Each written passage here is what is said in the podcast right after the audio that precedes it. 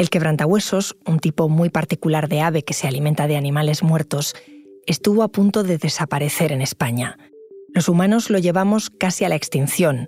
En los años 90 solo quedaban 44 parejas de quebrantahuesos en los Pirineos, el último bastión. Eso empezó a cambiar cuando varios proyectos se volcaron en criar estas aves en cautividad para luego soltarlas en la naturaleza. Gracias a un esfuerzo extraordinario, han conseguido que ahora haya más de mil ejemplares volando en libertad. Mi compañero Manuel Planelles ha pasado más de medio año documentando ese proceso con la Fundación para la Conservación del Quebrantahuesos. Es viernes, 7 de octubre. Soy Ana Fuentes. Hoy en el país, la patria del quebrantahuesos. Así se salva una especie de la extinción.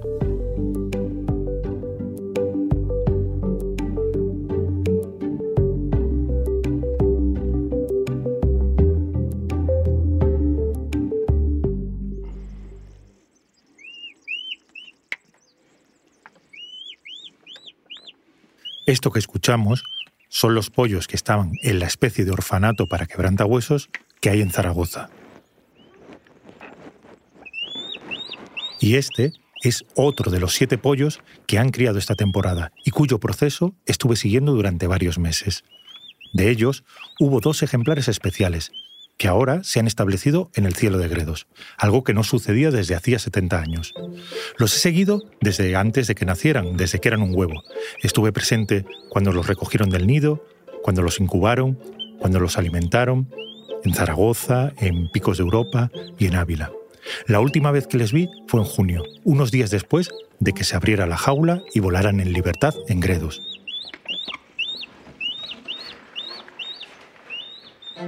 Normalmente, aquí se acaba la historia y el reportaje, cuando el quebrantahuesos se pierde en el cielo. Pero eso es solo cierto en parte. A ellos había que dejarlos marchar, volar por sí mismos. Pero esta historia, sospechaba, tenía un epílogo.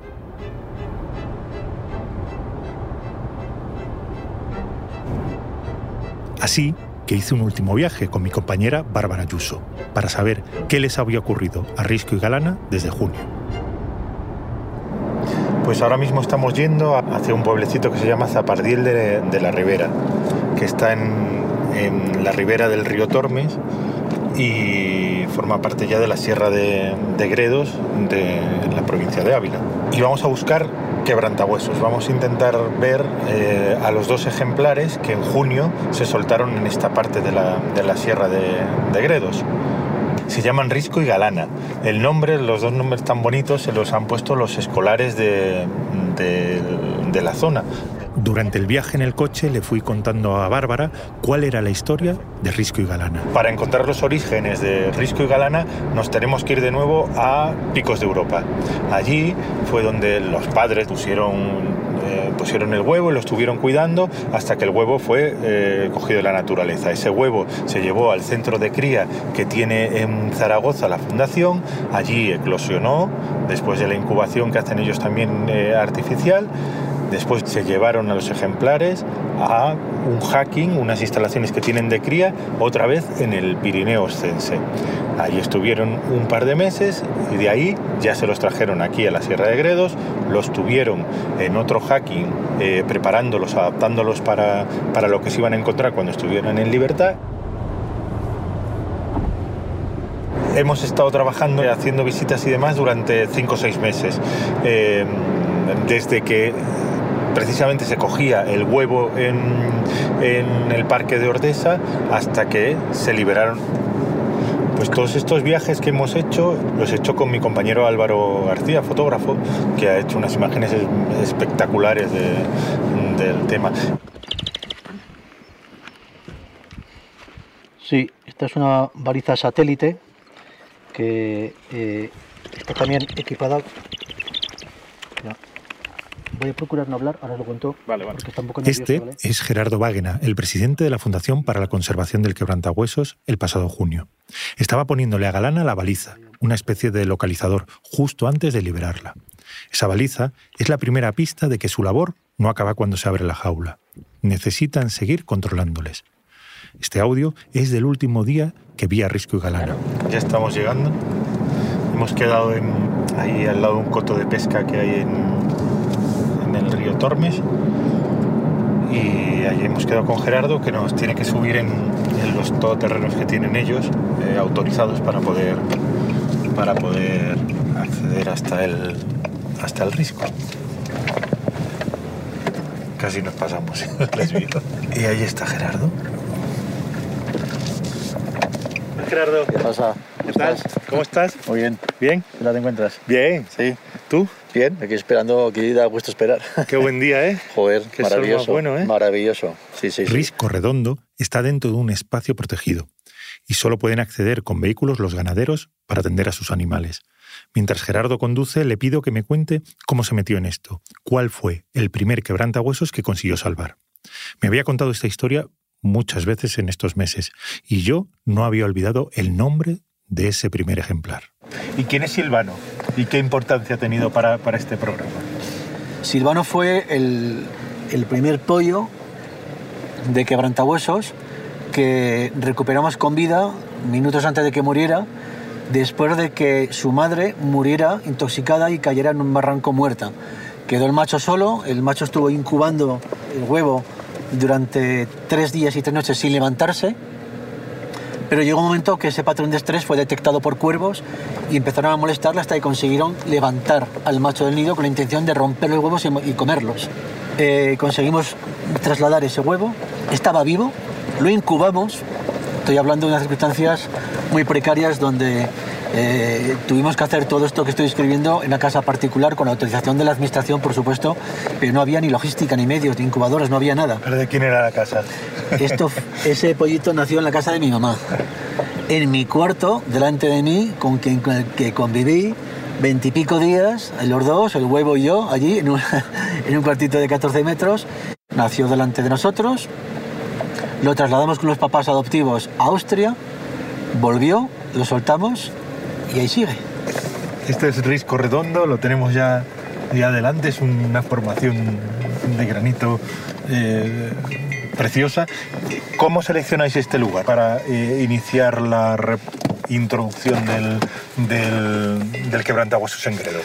que no sea un sitio accesible, que esté alejado de otros núcleos y que al equipo de trabajo no nos suponga tampoco un gran esfuerzo físico subir y bajar porque es que lo hacemos todos los días. Hoy, por ejemplo, Mario, que luego lo veremos, ha subido más de 25 kilos a la espalda de comida para esos animales y los sube en un bidón, los tiene que repartir por una área de montaña extensa. Entonces, bueno, hacemos un poquito de caso a la supervivencia o a, la- a las condiciones de tranquilidad que huesos y un poquito de caso también a los médicos que nos dicen que llevar mochilas muy pesadas es muy saludable. ¿no? Es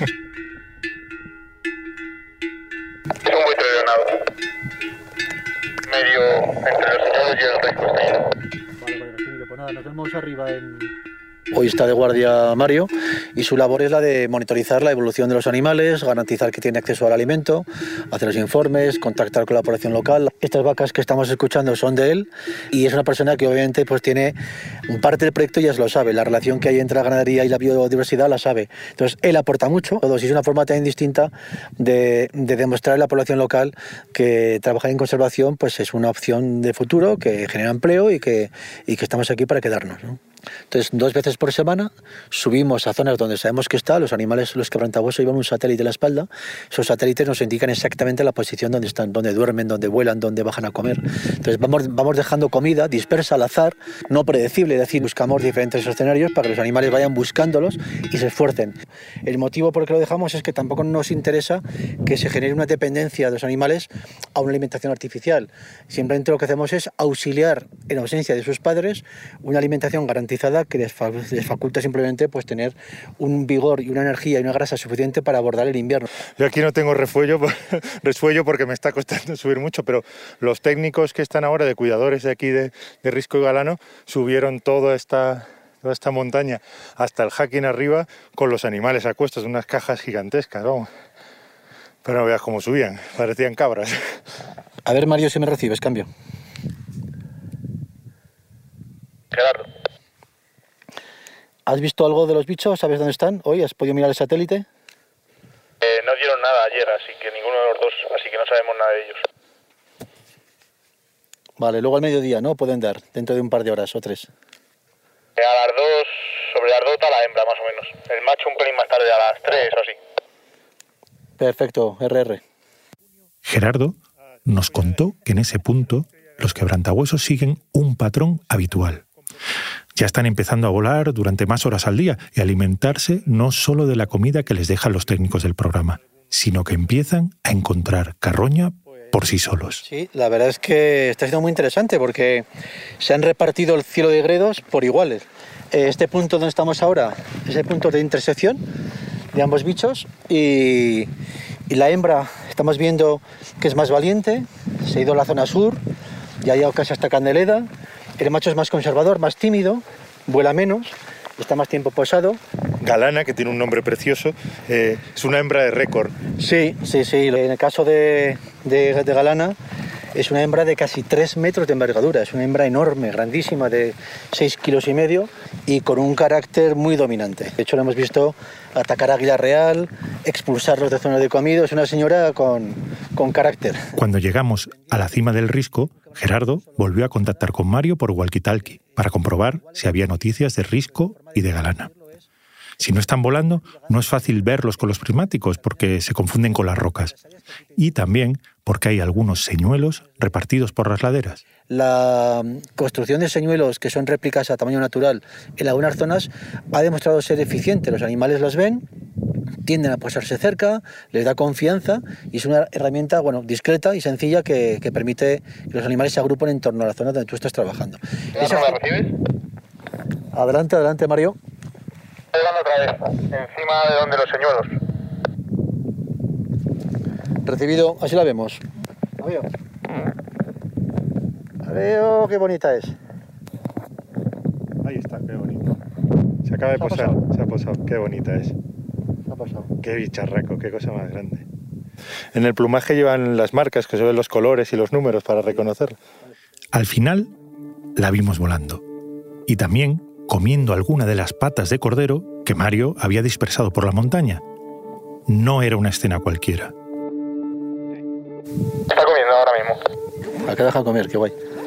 Fantástico, fantástico. Ahí tienes tu esfuerzo. 20 kilos de patas y ya están comiendo los bichos. Muy bien, Mario, fantástico. Esto es una gran satisfacción, saber que, que te pegas la- el esfuerzo de subir aquí 20 y pico kilos de comida.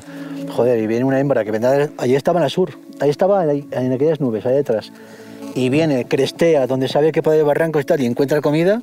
Joder, pues ya está chabolilla, maravilloso. Esa escena de ver un pollo de primer año comiendo en gredos en libertad, posiblemente hace más de un siglo que no se producía aunque en este caso es un pollo traído de Pirineos, pero ese ejemplar de primer año con muy pocos meses, solo autónomo y sin padres, eso es, vamos, milagroso. Hoy Gerardo habla de milagro, pero hace 27 años, cuando rescató a Silvano y empezaron a pelear por salvar al quebrantahuesos, la palabra era otra. Aquello era simplemente una locura. Cuando eh, contasteis que ibais a extraer huevos de la naturaleza y que a partir de ahí los ibais a incubar y iban a nacer ejemplares para reintroducción, ¿se entendió en España? No, no se entendió, ni en España ni en Europa. No se, no se entendió. Eh, fue muy complicado, los inicios fueron francamente difíciles. Los huevos que extraen de los nidos de quebrantahuesos en picos de Europa no se escogen al azar. La Fundación estudia aquellas parejas de quebrantahuesos que año tras año ponen huevos, pero fracasan a la hora de criarlos o ni siquiera llegan a nacer. Los hemos hecho nacer, les hemos, les, los hemos sacado de una muerte segura, tan segura como que hay quebrantahuesos hoy volando en España que tienen 14 hermanos muertos, es decir, 14 intentos de reproducción en libertad de sus padres, 14 años en los que no hemos intervenido por razones determinadas y hasta que no hemos podido intervenir con la autorización del gobierno regional, en este caso de Aragón, para poder rescatar esos embriones, no ha habido un ejemplar vivo de sus padres. No solo vais a recuperar animales que van a morir, vamos a mejorar la genética y además la probabilidad de que salgas animal en libertad si tú no intervienes, está, todo contabilizado con modelos estadísticos, es del menos del 95%. Es decir, hay un 5% de probabilidad de que salga y un 95% de que muera. Dicho de otra forma, tengo muchas más garantías que tu equipo lo haga a que lo haga la naturaleza. En este caso, Esta fue una de las cosas que más me llamó la atención durante estos meses. El tira y afloja de hombre y naturaleza. Hemos pasado de casi extinguir al quebrantahuesos a tratar de salvarlo.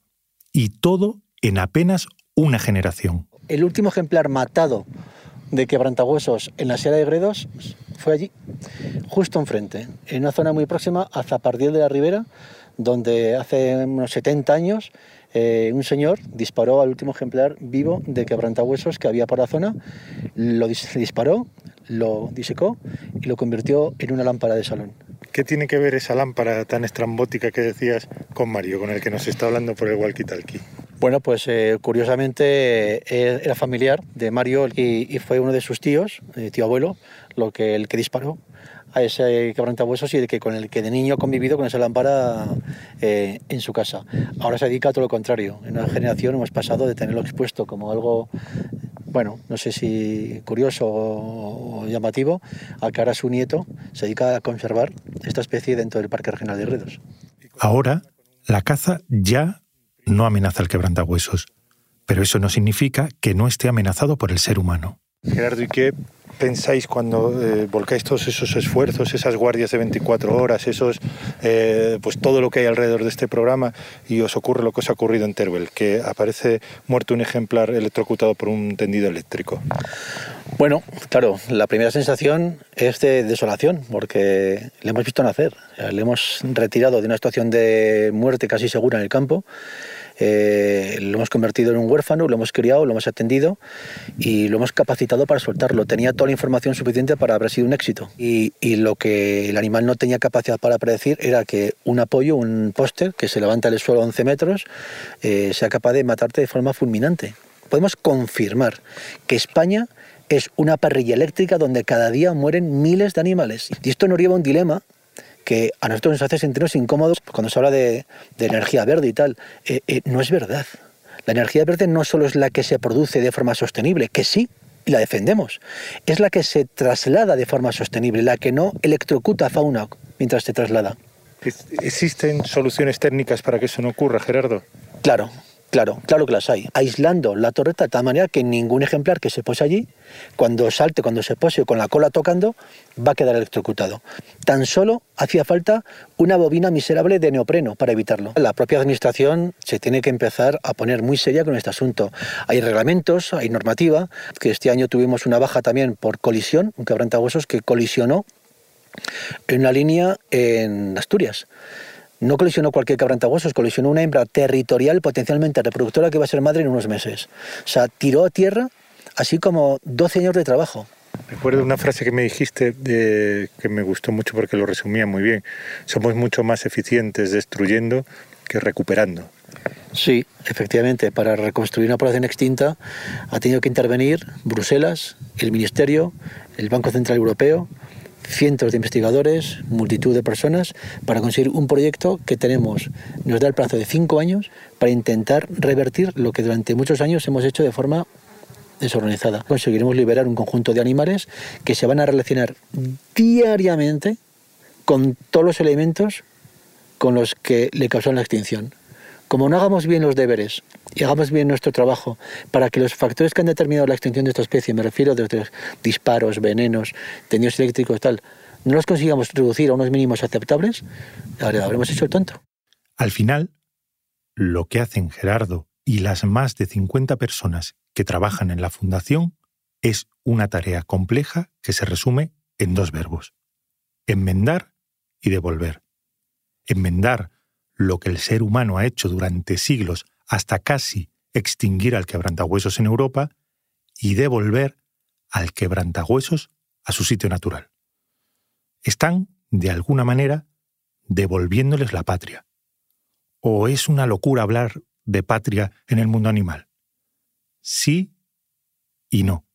De vuelta al coche, Gerardo nos descubrió un nuevo concepto, la filopatria. La filopatria es una conducta que eh, vincula a los animales que nacen en una zona en su proceso reproductor futuro. Quiero decir, yo nazco en estas montañas, me impronto de estas montañas, sé que aquí he tenido éxito puesto que he nacido, me voy a ir, me voy a, voy a divagar, voy a estar jovencito para ir haciendo locuras, pero cuando quiera criar voy a volver donde nací voy a volver al área que yo conozco donde voy a tener éxito. Eso es más la filopatrial, volver a la zona de reproducción. Tú sabes que, que has nacido en un sitio y te has criado con éxito, por lo tanto, cuando tienes que empezar a plantear tu modelo de vida futuro, Entonces, oye, ¿dónde voy a ir mejor que donde yo sé que he tenido éxito? Entonces, los animales vuelven a esas zonas. ¿Por qué? Porque sus padres, sus abuelos, sus tatarabuelos y de centenares de miles de años anteriores han estado eligiendo esa zona como la mejor. Todos, Gerardo, los escaladores que rescatan los huevos, las biólogas y veterinarias que ayudan a que nazcan los polluelos, los técnicos que los alimentan con marionetas, quienes cargan 25 kilos a la espalda montaña arriba, buscan lo mismo. Una patria para Risco y Galana que empiece en los cielos de Gredos y que les sobreviva. El sueño sería mirar atrás dentro de unos años y ver que todas las montañas eh, españolas vuelven a tener esta especie. Que no tengamos que traer animales de Pirineos y que la población sea autónoma y crezca sola. Esa es la gran meta. Curioso, la gran meta es extinguiros vosotros como, sí, sí. como fundación. Exactamente. Este episodio lo ha realizado Bárbara Ayuso con grabaciones en el terreno de Álvaro García. La edición es de Ana Rivera, la grabación en estudio de Nicolás Chabertidis, el diseño de sonido de Nacho Taboada y la dirección de Silvia Cruz La Peña. Yo soy Ana Fuentes y esto ha sido Hoy en el País. De lunes a viernes volvemos con más historias. Gracias por escuchar.